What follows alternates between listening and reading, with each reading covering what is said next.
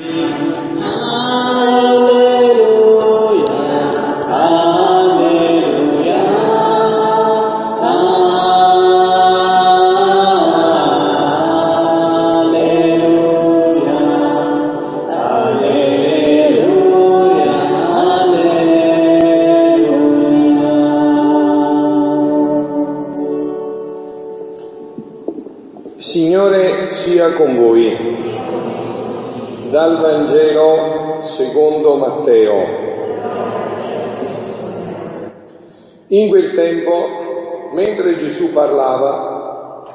giunse uno dei capi che si prostrò dinanzi e disse, mia figlia è morta proprio ora, ma vieni, imponi la tua mano su di lei ed ella vivrà. Gesù si alzò e lo seguì con i suoi discepoli. Ed ecco una donna che aveva perdita di sangue da 12 anni, gli si avvicinò alle spalle e toccò il lembo del suo mantello. Diceva infatti tra sé, se riuscirò anche solo a toccare il suo mantello sarò salvata. Gesù si voltò, la vide e disse, coraggio figlia, la tua fede ti ha salvato. E da quell'istante la donna fu salvata Arrivato poi nella casa del capo e veduti i flautisti e la folla in agitazione, Gesù disse andate via, la fanciulla infatti non è morta ma dorme. E lo dividevano. Ma dopo che la folla fu cacciata via, egli entrò, la prese per mano e la fanciulla si alzò. E questa notizia si diffuse in tutta quella regione. Parola del Signore. Parola del Vangelo cancelli i nostri peccati. Siano lodati Gesù e Maria. Avendo fatto trasferimento e non potendo qua stampare, mi devo arrangiare un attimo perché c'è un discorso molto importante che volevo farvi su eh, questo brano del Vangelo di oggi secondo gli scritti della Divina Volontà. Ma nel frattempo, ecco, prima di inserirci in questo, c'è un passaggio fondamentale che ci interessa molto, no? Perché voi sapete che il più grande interrogativo della nostra vita in fondo è ma che cos'è la morte? Perché da cui nessun uomo può scampare. Perché voi sapete in un mondo di pazzi come questo cioè si cerca di evadere questo problema, ma questo resta. Cioè non è che c'è l'occhio per non morire, tutti dobbiamo morire. O cos'è la morte nel disegno di Dio? E Gesù lo dice chiaro cos'è la morte nel disegno di Dio. E non risuono. Non è morta, dorme. Non è un modo per dire. Gesù si è distratto, non se ne è accorto che quella è morta, in Dio. Solo che è chiaro, giustamente, carissimi, visto che noi appunto abbiamo perso la fede, è chiaro che eh, tutto questo va, deve essere recuperato, noi non abbiamo parlato più di queste cose, parliamo di noi nella Chiesa, perché quelli fuori, vabbè, ma noi peggio ancora, insomma, non abbiamo proprio più parlato di queste cose. E quindi è chiaro che adesso siamo spiazzati, no? Magari preghiamo, diciamo le preghiere, ma poi siamo spiazzati nella vita perché il fatto è così. Cioè, per Gesù la morte è questo. Andate via. Infatti la fanciulla, la fanciulla infatti non è morta, ma dorme. E la stessa cosa viene pure con Lazzaro, vi ricordate? Dicono andiamo a trovare Lazzaro, dice andiamo a trovare Lazzaro il mio amico perché dorme. E dicono, dice Gesù, ma se stava male, mo dorme, lascialo riposare. No, Dico questo perché il mio amico Lazzaro è morto, ma perché voi crediate? Lazzaro viene fuori, cioè per dire, guardate quello che per voi è la morte per me è sonno. Cioè, quello, se voi morite in me, quello che per voi è una tragedia e la fine di tutto, per me è l'inizio. Ma noi dobbiamo andare a recuperare questa fede, perché io sto vedendo no, che magari Parlo della divina volontà, di questo dono infinito, no? ma se non ci sono prima questi passi, non si capisce niente e diventa divina fantasia, altro che divina volontà. Cioè se prima non abbiamo la fede, la fede elementare, nelle cose semplici, che già vengono chiare, no? Che cos'è la morte per Gesù? E questa è la morte per Gesù, lo dice lui. Arrivato poi nella casa del capo e venuti i fauristi alla fuori resurrezione, Gesù disse andate via. Che fate qua? La fanciulla infatti non è morta, ma dorme. E lo prendevano per fesso, lo deridevano, significa questo, dire, deridere significa per fesso, no? Eh, se, se non è neanche accorto che questa è morta, ma tu guarda un po'. Chi è questo che non se ne accorge che questa è morta? Ci cambia la morte per il sonno, ragazzi siamo proprio rovinati. No, no, è questa la morte per Dio. Se noi viviamo in Lui, la morte è un ritorno. Ma il problema è questo. Se noi abbiamo alimentato questa fede, se ogni giorno alimentiamo questa fede, ma c'è ancora di più, questo detto è scontato, dovrebbe essere già patrimonio nostro, ma Gesù dice a Luisa, sono, amor mio, quanti sono, amor mio, che dormono il sonno della loro volontà umana? Questo invece è un brutto sonno, il sonno della volontà umana. Andate via, dice Gesù, la fanciulla infatti non è morta ma dorme. Mio Gesù, dice Luisa, vita mia, dolcissima, il tuo amore mi fa correre ovunque, chiamata a risuscitare una fanciulla, non ti rifiuti. E prendendo la sua mano nella tua, la richiami a vita rialzandola e gli dici, la fanciulla non è morta, ma dorme. Quanti sono, amor mio, che dormono il sonno della loro volontà umana? Io voglio perciò far scorrere il mio ti amo nell'atto che compi risuscitando la giovinetta, per domandarti di stendere la tua destra su tutti gli uomini e di richiamarli alla vita del tuo sovrano volere, di scetarli da questo sonno della volontà umana che sta ingannando continuamente la vita. Continuiamo a fabbricarci le nostre case, facciamo sempre più forti e sempre più chiuse. Ho visto, grazie a Dio, non conoscevo se stanno, ho visto, grazie a Dio, anche se stanno, stanno tutti bene, insomma, no? visto che continuiamo a sistemarci bene, ma poi manca la fede. Sistemiamo le case, ma abbiamo le chiese vuote. Ci siamo armati di tante belle cose e abbiamo i nostri figli drogati e disperati, perché non vengono fuori dal sonno dell'umana volontà. Non vengono fuori da questo sonno dell'umana volontà e questo porta a queste conseguenze le conseguenze di tutto questo. E tutti gli uomini, con un solo tocco della tua mano creatrice, con un atto della potenza tua, tu libererai queste anime dal letargo in cui giacciono e ti formerai il primo drappello del regno del fiat divino. Questo, figlioli, è quello che sta iniziando, eh? Gesù sta cercando di, farci svegliare dalla morte del sonno dell'umana volontà. Quella è veramente morte, la morte del sonno dell'umana volontà, che non vuole guardare in faccia le cose come stanno, che vuole vivere una vita falsa, falsa, no? Due frati, Francesco e, e Giuseppe, sono stati a, dove c'è stato il terremoto, no? Ad Amatrice, stato tutto, no? E hanno detto, padre, è impressionante paese non esiste più, non è il modo di dire, non esiste proprio più. Le case sono diventate polvere, non c'è più. Il centro storico Sessi non esiste proprio più. E figlioli, questo per me è un segno, grande segno. È un segno in Dio ci vuol dire, guardate che questo è. Aprite gli occhi, non dormite nella vostra volontà umana, Cercate di impostare la vita per quella che è, non per quella che, vi, che voi vi volete eh, falsamente illudere che sia. Questi scritti, dice Luisa, ecco come si sveglia la volontà umana, sentite, diventa, questi scritti sono soli, impressi a carattere di luce fulgidissima nelle pareti della patria celeste e formano il più bello ornamento di quelle mura della città eterna. Ecco come si sveglia dal sonno della morte dell'umana volontà.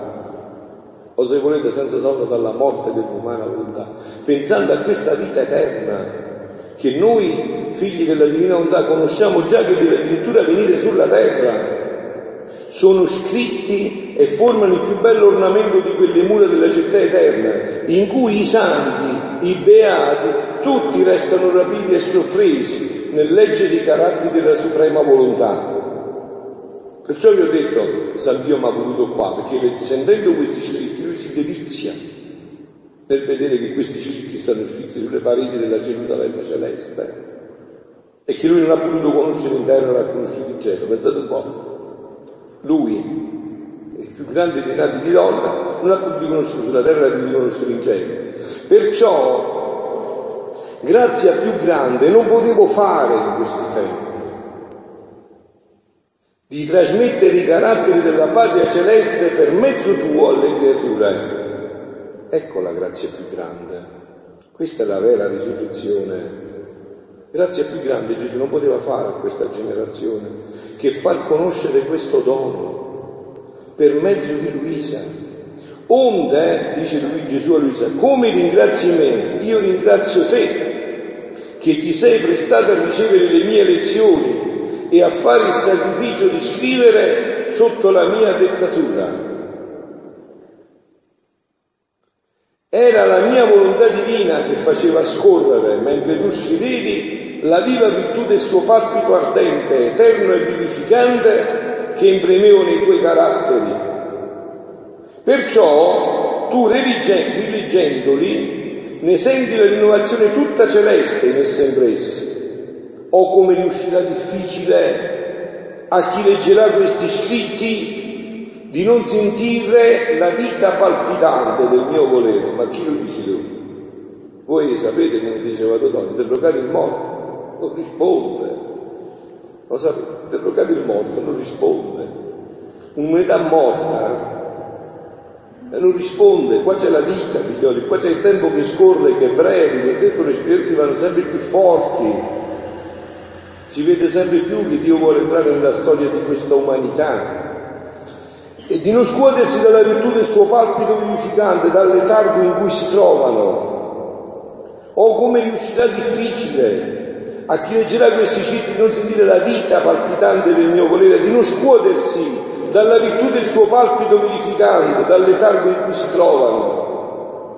Questi scritti sul mio supremo fiat che con la forza della sua luce eclisserà l'umana volontà, saranno balsamo alle umane ferite,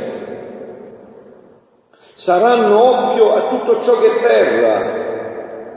Le passioni si sentiranno morire, ma infatti scrivo, voi leggete questi scritti, leggete, leggete, e vedete che poi vi verrà spontaneo, tutto monnezza, ma lo dite proprio con, con sicurezza, non vi volete prendere per fesso più nessuno. Avete la certezza che tutto monnezza è. Più le leggete, più le leggete, più trovate lo scopo della vita, più vi convincete di questo. Saranno oppio a tutto ciò che terra, le passioni si sentiranno morire e dalla morte di esse, delle passioni, risorgerà la vita del cielo in mezzo alle creature. Ecco che cosa è il segno di questa risurrezione di questa giovinetta. Le passioni che muoiono. Voi sapete che ripetono la morte per noi è la fine, per Dio invece è l'inizio. Visto tu, tra poco vieni l'inferno, di nuovo e tutto muore. Oh, sono morti tutte le piante. Aspetti la primavera e tutto risorge, più bello di Dio. La natura ci parla, no? Di questa continua morte e risurrezione. Quindi per risorgere in questa vita devono morire le nostre passioni, ma è normale, no? Se noi siamo attaccati alla terra, come possiamo risorgere per il cielo?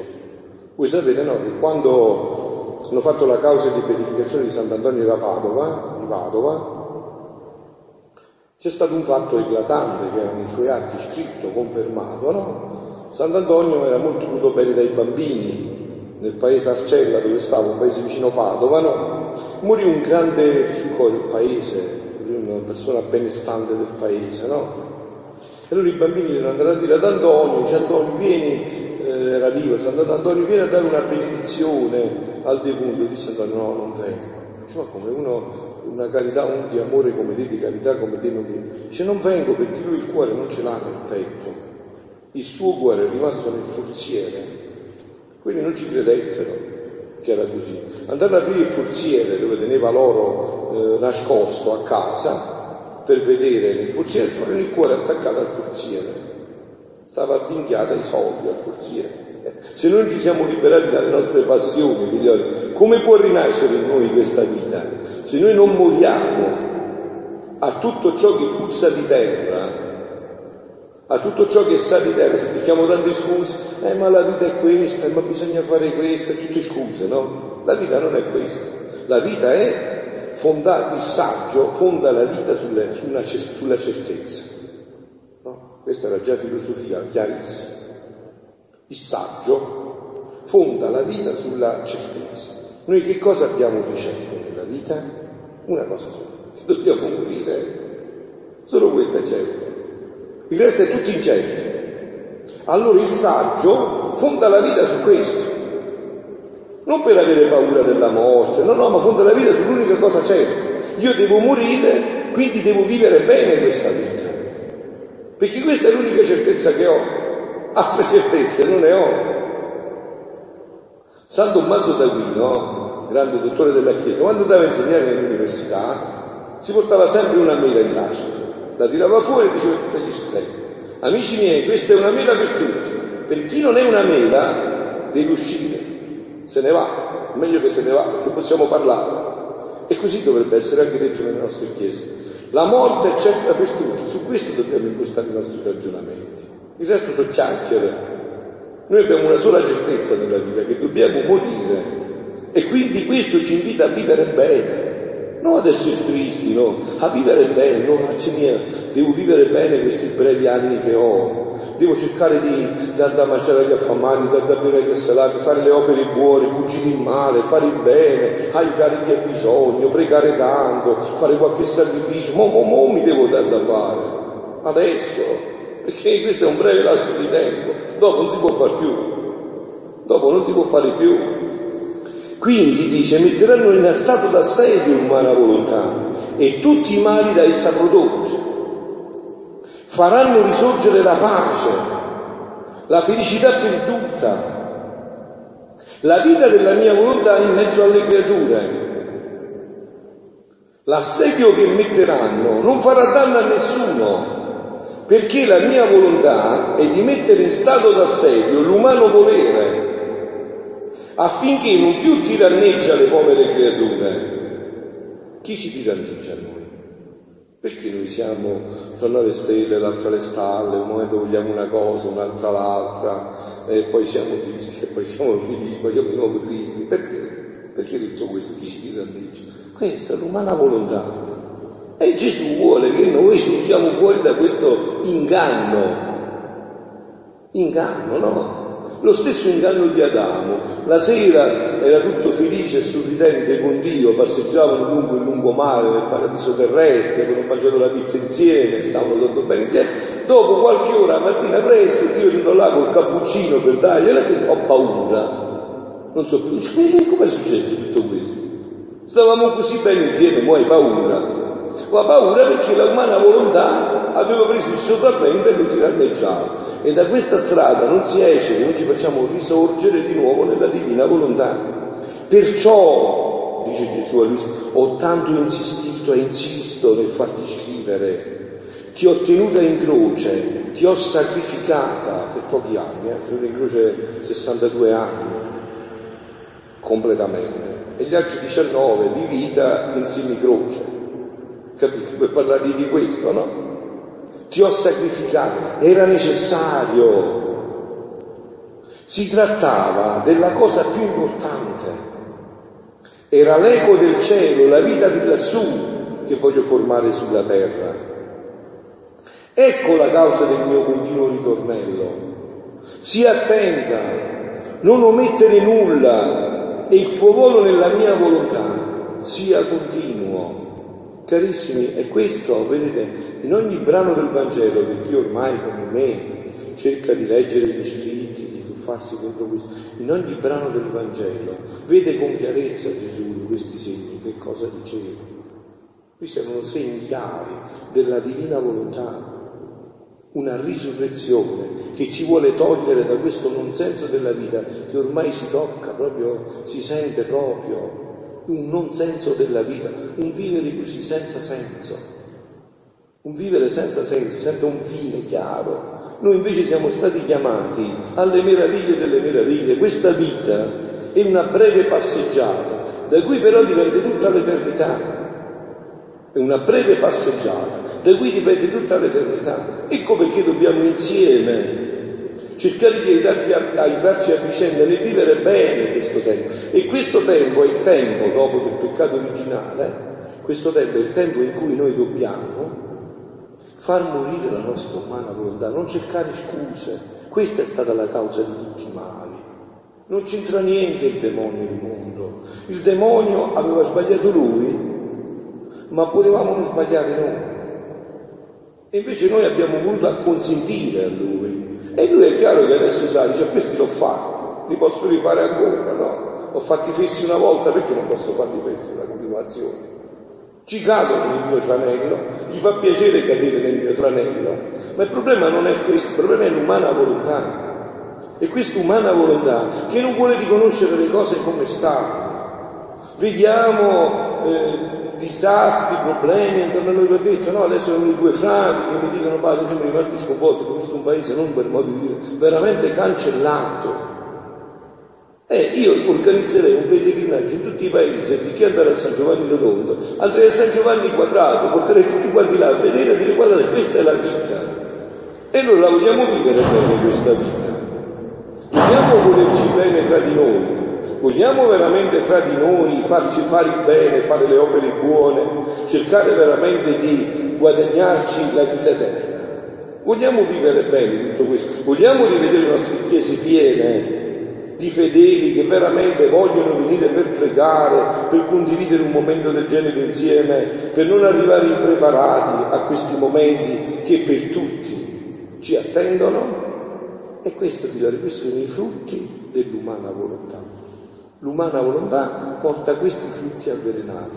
Ma dov'è appunto, dove sta l'annuncio che io non mi stanco di ripetere no? incessantemente?